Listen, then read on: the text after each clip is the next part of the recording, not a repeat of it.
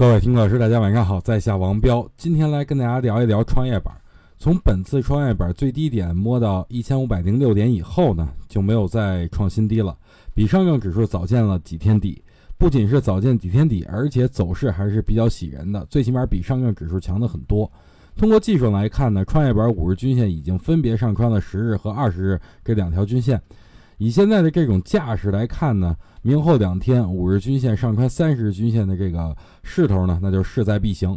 通过技术来说，啊，当一条短期均线上穿三条中期均线，这说明短期或将呢出现这个爆发点。所以我预测本周啊，创业板可能会出现一根中阳线。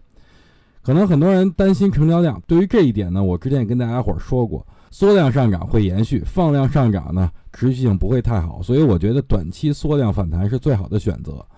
总结上述所说的呢，对于创业板我依然看好啊，最起码要强于上证指数。不论这一波创业板的上涨是反弹也好，反转也罢，最起码目前个股机会真的很多啊。不过选择上最好选一些业绩啊增长不错的创业板的个股进行操作。最后再跟大家说一个好消息，我的老粉丝呢都应该知道，以前我每周三都会有一节公益课啊，给大家梳理一些投资机会。后来呢，因为某种原因暂停了。不过呢，今天告诉大家这个好消息，就是以后每周三晚上的公益课再次恢复，明天晚上就会有一节啊。讲课的时间定在每周三晚上的八点半到十点，一个半小时。讲课平台呢改成斗鱼啊，我是刚入驻的，手机上和电脑上都可以收看。斗鱼房间号呢是五幺八幺幺三，如果不会的，可以在时政新的符号里边留言，这边的客服会辅助帮助您来收听我每周三的这个公益课。明天晚上八点半，咱们不见不散。